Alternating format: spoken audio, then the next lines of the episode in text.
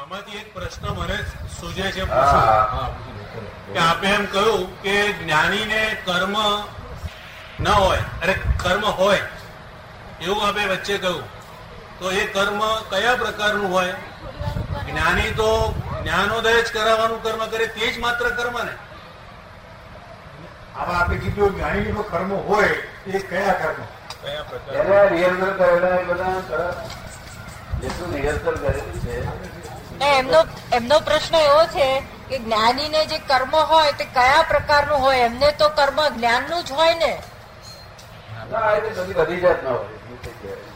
આપ દાખલા તરીકે અત્યારે વાતચીત કરો છો, બીજાને મળો છો, તે વખતે એ કર્મ થાય છે, એ કર્મ તો કેવળ જ્ઞાન દ્વારા પ્રવેશ કરવાનું જ થાય છે ને. હા, પણ એ પણ એમાં પણ હોય. અરે દાદુ કે માતુ કે એ પણ અસર થાય છે. કર્મ તો બધા બધા કર્મ કર્મ આવી છે. કૃષ્ણ ભગવાન આમ કરી મૂક્યા હતા ને, ભીમને છેટાઈને એવું લાગ્યું કે આ કઈ હરણ દેખાય છે, માર્યું તે પાણી પાણી પાણી કરતા કરતા પાણી મળ્યું નહીં.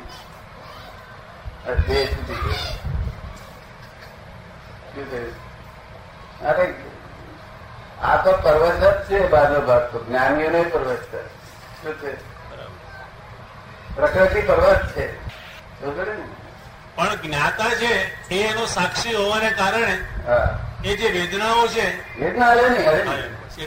ના, વેદના બિલકુલ ગાળમાં ખીલા મારે, પણ મારીને ખીલા વેદના હારી નથી. કોઈ ગાળો પડે, મારો ધળ મારે, આમ તો હરે નહીં, હરે નહીં. બાકી ઉદય તો બધો આવે. થઈ ગયા ભાઈ પ્રશ્ન? એવી બધી વાતચીત કરે છે, પૂછ્યો. હા, તો અમે ધીરે છીએ. બીજા જે તમને પ્રશ્ન નીકળાય અસર તો બતાવે. દિવ્યાંગ પંડ્યા આવે છે અસરમાં પોતે એકાકાર ના થાય. જિજ્ઞાસુ હોવો જોઈએ, પ્રશ્ન પૂછનાર જિજ્ઞાસુ હોવો જોઈએ. જો તારે વિવાદી ના હોવો જોઈએ. આ વિવાદ નો બાબત જ નહીં, આ નિર્વિવાદ છે. શું છે? નિર્વિવાદ છે. લગભગ પચાસ એક પ્રશ્ન પૂછ્યા છે. વધારે દાદા ચોપડી થશે એમની. હવે મનને ઠપકો આપો કે તું આ ક્યાં સુધી આવી ધોધો કરી કે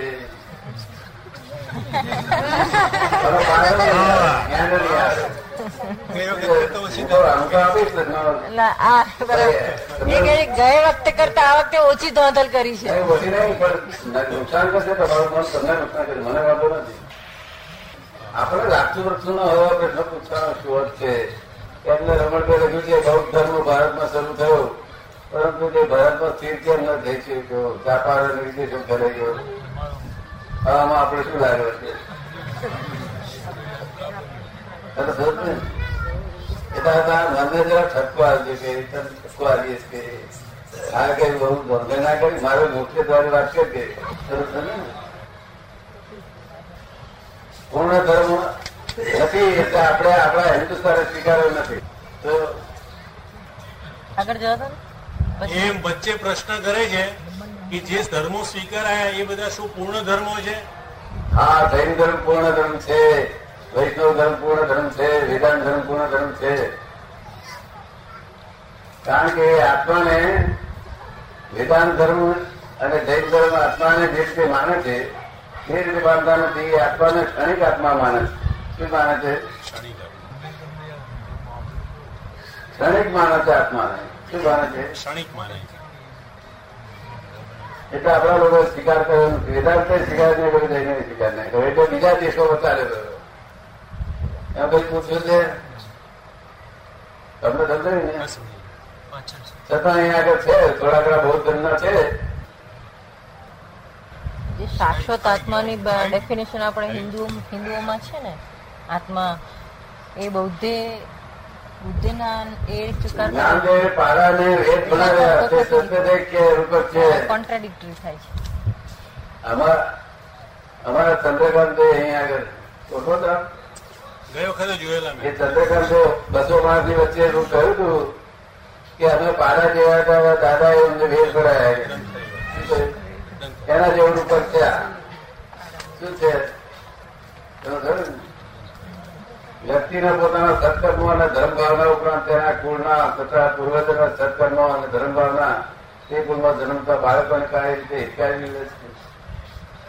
પૂર્વજોનો સત્કર્મ હોય એટલે આપણા બાપદાદાએ સત્કર્મ કર્યો નથી, આપણને હિતકારી નીકળે એમ ના, એ કશું નહીં. દેવાય નહીં, દેવાય નહીં, કશું લેવા દેવાય તૈયાર નહીં. ખબર પડે ને આ હરા દરાવર કોઈ છે ને એ આપણા લોકો છે તે પાંચ રૂપિયા દોન આપેલા નહોતા, એટલે આ શાસ્ત્ર શાસ્ત્રકારો ધોધખોળ કરી કે આ લોકો કઈ રીતે કઈ ધર્મની ભાવના કરે કે પૈસો પાંચ રૂપિયા ઘરતે બાળકને તો પછી શ્રાદ્ધ કરી દીધું કે તારા બાપનો શ્રાદ્ધ કરે અને બધા જમાડજે અને બ્રાહ્મણ દાન આપજે તો તારા બાપને પહોંચશે એમ કોઈ કરી દીધું તો આ લોકો. અને બીજું ગુજરાત પહેલા પહેલાના જમાનામાં હિન્દુસ્તાનમાં નવરાત્રીનો પહેલો દિવસ દેખાય એટલો નવો ધંધો દેખાય દેખાય એટલો બધો પથ્થરો ત્રાસ હતો બધો. આ સમજાય ને ભાદરવા મહિનામાં એટલો બધો ત્રાસ હતો કે નવરાત્રીમાં આવ્યો કે નવો ધંધો થયો એના જાણવામાં આવ્યો.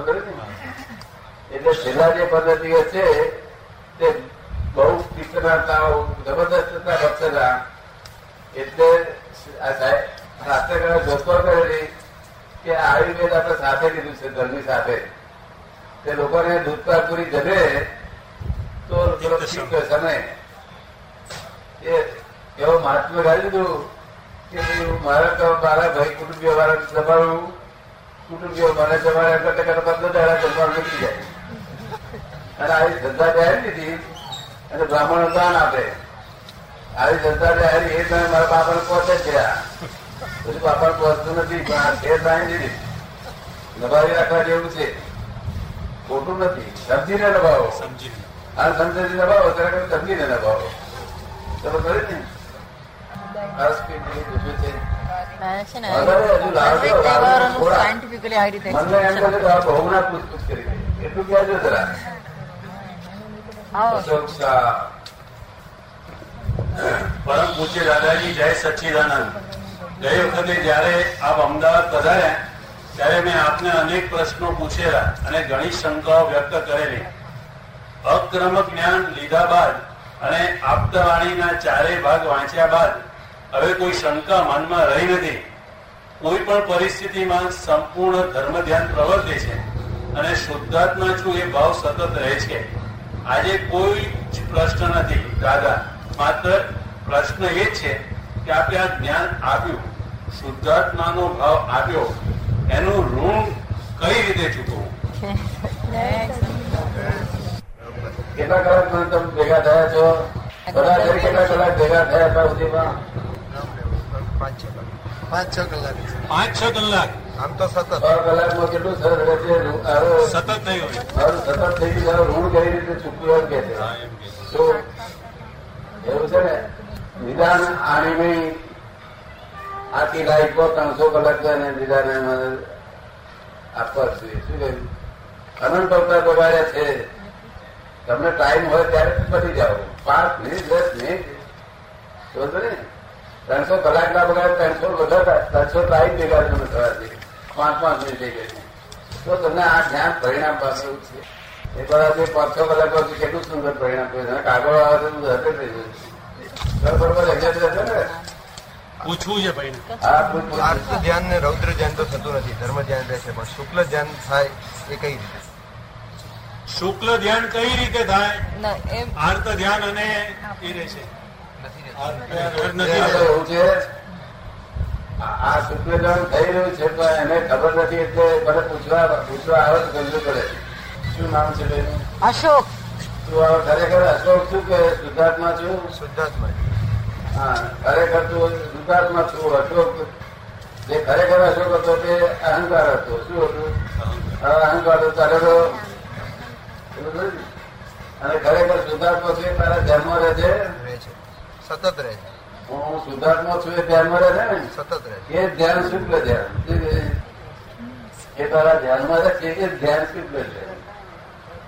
તમને રહે છે પણ બધાને ખબર નથી. દાદા એ કહ્યું રહે છે પણ એને હું ધર્મ ધ્યાન. એમને સમજ એવી હતી કે મને આર્ત ધ્યાન ને રૌદ્ર ધ્યાન થતું નથી, ધર્મ ધ્યાન મને નિરંતર રહે છે. જે શુક્લ ધ્યાન આપે સમજાવ એને એ જે ધર્મ ધ્યાન સમજતા, ધર્મ ધ્યાન તો તું મારી આજ્ઞા મળો છો ને તે ધર્મ ધ્યાન. અને આ જે હું શુદ્ધાત્મા છે લક્ષ્મણ છે ધ્યાનમાં છે એ શુક્લ ધ્યાન જે પ્રત્યક્ષ લોક નું કારણ છે. આચાર્ય લોકોને ધ્યાન થતું નથી. મોટા મોટા સંતો બધા દરેક આચાર્ય થાય છે. આ શુદ્ધાત્મા કરવાનું થયું ને, હું શુદ્ધાત્મા છે ધ્યાન ધ્યાન છે. આ તો મને પૂછવા આવે તો દાડો વાળે લોકો પૂછવા આવતા નથી, પછી બગાડે છે આ જ્ઞાન. એવું સુંદર જ્ઞાન ઘણા અવતારે એ કલાકમાં બધું વિરામ પામે, છ કલાકમાં બધું રેગ્યુલર થઈ ગયો. હવે એક જ વાત અમારે તમે અમદાવાદ રહી કે ભણેલો છો ને, સંસારમાં રહ્યો અને ભાગીદાર સ્પીડ નથી આપી. શું કર્યું છે પણ સ્ત્રી જોડે પરિચય કેટલો રાખવો એની કોઈ લિમિટ હોય છે ને, એ ના હોય છે તો દવા દવા દવા સરબત જેવી હોય મીઠી તો મારે કઈ પીવી પડે કે ડાક્ટર કહે એટલે તો નથી પીવી જોઈએ.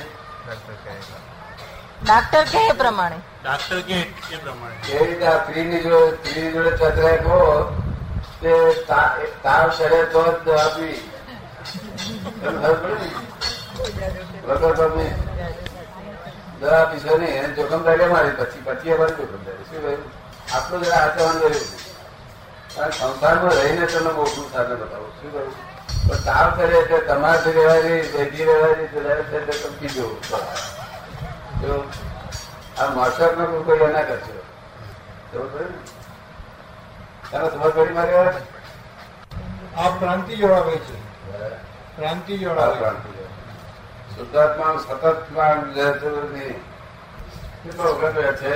ભરતી ઓટ જેવું ભરતી ઓટ ભરતી ઓટ આપડે રહેતે કરો એ ખરું દાદા. ચોમાસામાં વરસાદ નદીમાં પૂર આવે, બસ શિયાળામાં પાછું ઓછું થાય, ઉનાળામાં સુકાઈ જાય. ચોમાસામાં નદી વરસાદ આવે એ દિવસ પૂર આવે સુકાઈ જાય, શિયાળામાં પાછું મધ્યમ રહે. એ જતું નથી, પ્રવાહ સરખો નથી રહેતો એમ કહેવાના છે. એ જતું નથી પણ તમે ખબર નથી, પૂછો તો મને ખબર પડે એનો પ્રવાહ જે એક ધારો જાય નહીં. એક સરખો પ્રવાહ રહેવો જોઈએ, એક સરખો પ્રવાહ રહેવો જોઈએ કે ના એવી રીતે રહ્યા છે. પણ તમને પોતાને તમને પૂછવા આવશે કેટલાક ગાડી પર બેઠા બેઠા માણસ એટલો બધો એટલો બધો બેભાન થઈ જાય છે. ગાડી ચાલુ છે બંધ છે એટલે ચાલુ છે ગાડી.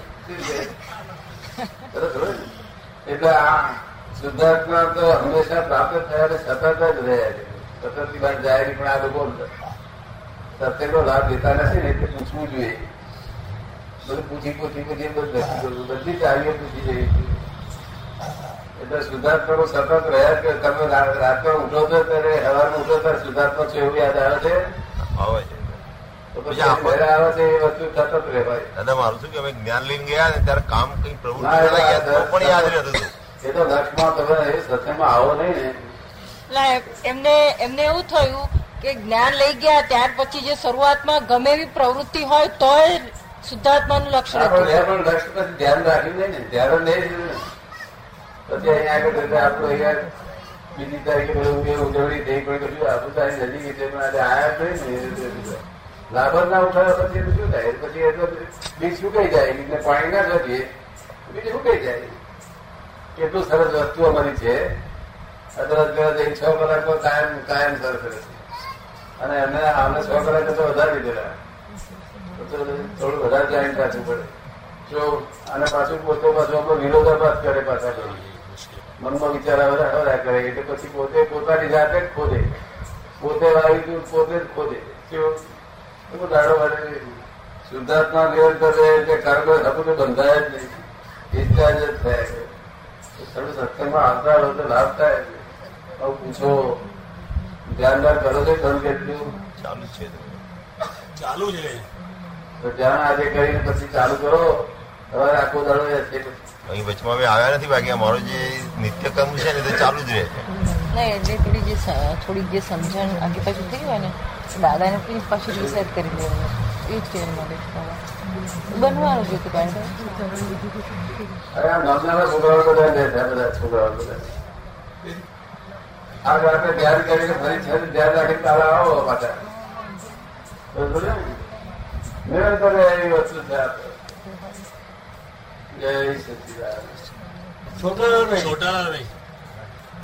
જીવાત્મા નો સાક્ષાત્કાર શક્ય છે. જીવાત્મા જયારે અંતરાત્મા થાય ત્યારે સાક્ષાત્કાર અંતરાત્મા થાય. આત્માનો સાક્ષાત્કાર શક્ય હોય તો આત્મા દ્રષ્ટા પછી દ્રશ્ય બને. આત્મા દ્રશ્ય બને નહીં, પોતાને દ્રષ્ટા છે એ દ્રષ્ટા એ દ્રશ્ય બને નહીં. જગત આખું દ્રશ્ય છે અને જ્ઞેય છે અને આત્મા દ્રષ્ટા અને જ્ઞાતા બે છે. એનો નાયક સ્વભાવ છે. સાક્ષાત્કાર થાય છે તો જીવાત્માનો જ ને સાક્ષાત્કાર થાય છે. એ જીવાત્માનો સાક્ષાત્કાર થાય છે. જીવાત્માનો કે એટલે અહંકાર ના થાય. અહંકાર ના વાટી પડી છે કે આ હું છું કે હું ચંદુરામ છું. એ અહંકાર ના વાટી પડી. કોનો થાય છે? બરાબર છે.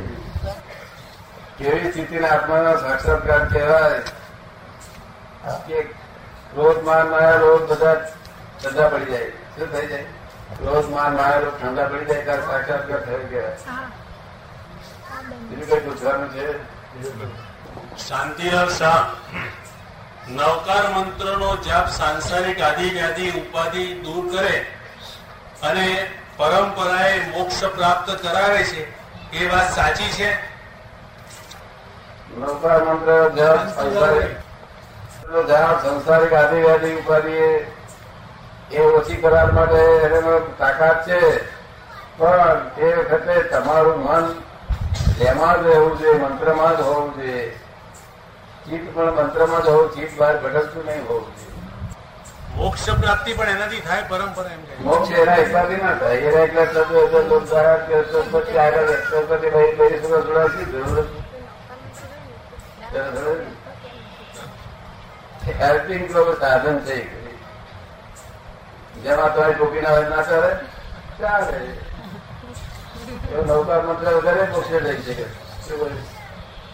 આ પાંચ નૌકાર મંત્ર જે તેનો નથી એ વેદાંત નો ઓમ સ્વરૂપ છે. એ બે એક જ છે. પેલું એ શોર્ટકટમાં મૂકેલું છે. આગળ પછી બીજું આપણે સામાન અંતરથી કલ્યાણી છીએ તથા વિનાકારણ સામાન એના કારણે દુષ્ણ ભાવ વધતો હોય તેને સાથે કેવી રીતે પ્રકાર કરી એનું પ્રતિક્રમણ કરવું પડે. આપણે તો કરીએ પણ આપણે સમભાવે રતાવીએ એની સાથે, અને સામી વ્યક્તિ સારો કરનાર જેમ કે ગાંધીજીને ગુડસે કોરી મારી.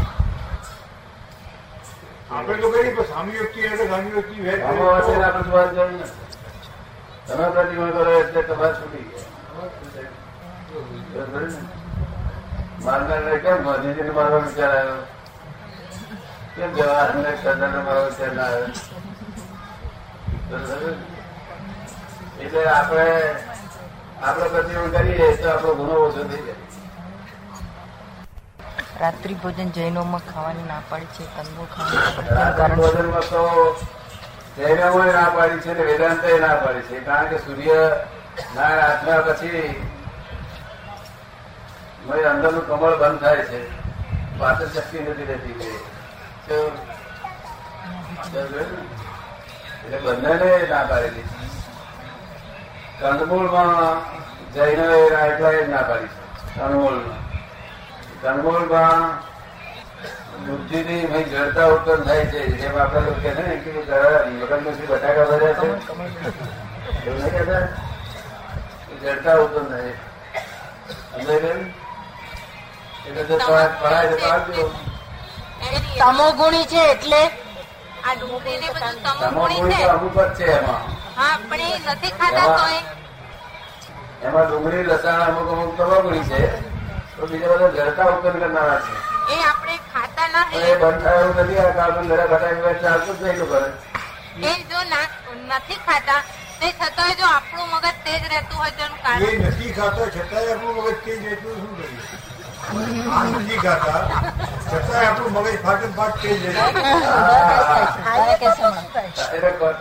નો કઈ દોષ નથી, ખોરાક નો ખાસ દોષ નથી. ખોરાક જો આપડે જો સીધી જે લાઈન માં રહેતા હોય તો ખોરાક હેલ્પ કરે હેલ્પ કરે સમજે ને. પણ આપડે મૂળે મૂળે સ્વભાવ થી વાંકા ક્રોધમાન માયા બધું કરવા છે, એ સ્વભાવ આપડે કાઢવા પ્રયત્ન ખરેખર ઘણો કરતા હોઈએ પણ એ નીકળતો નથી, તો આપણે કાઢવો કેવી રીતે? સાચું ખેતરાણું દાદા પાસેથી જાણ્યું છે. ગરબને બંધાતું કેવી રીતે અટકાવાય? અહંકાર જાય તો ગરબ બંધાતું અટકે.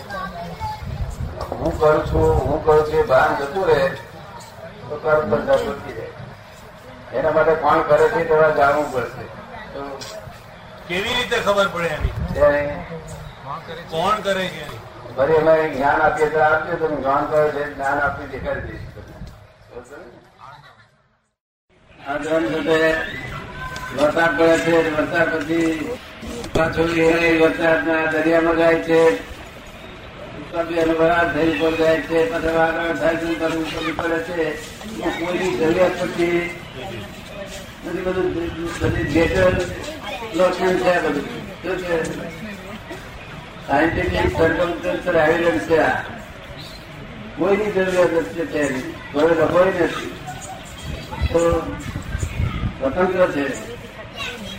એટલે નોંધણી કોઈ કરનાર કોઈ કાપાટપૂરની નોંધણી કરનાર નથી. તમારો આત્મા તમારા આત્મા જ બધી નોંધ રાખે છે. બીજો જન્મ છે તે જો આ જો કોઈનું લઈ લેવાના ઘાટ કરશો, આણકનું ભોગવવાના ઘાટ કરશો તો જાનવરમાં જશો, અને કોઈને અવરાજી રીતે રાખશો મનુષ્યમાં આવશો, સુપર હ્યુમનના વિચાર કરશો તો દેવ ગતિમાં જશો, જેવા વિચાર કરશો તેવો ધર્મ થઈ જાય છે.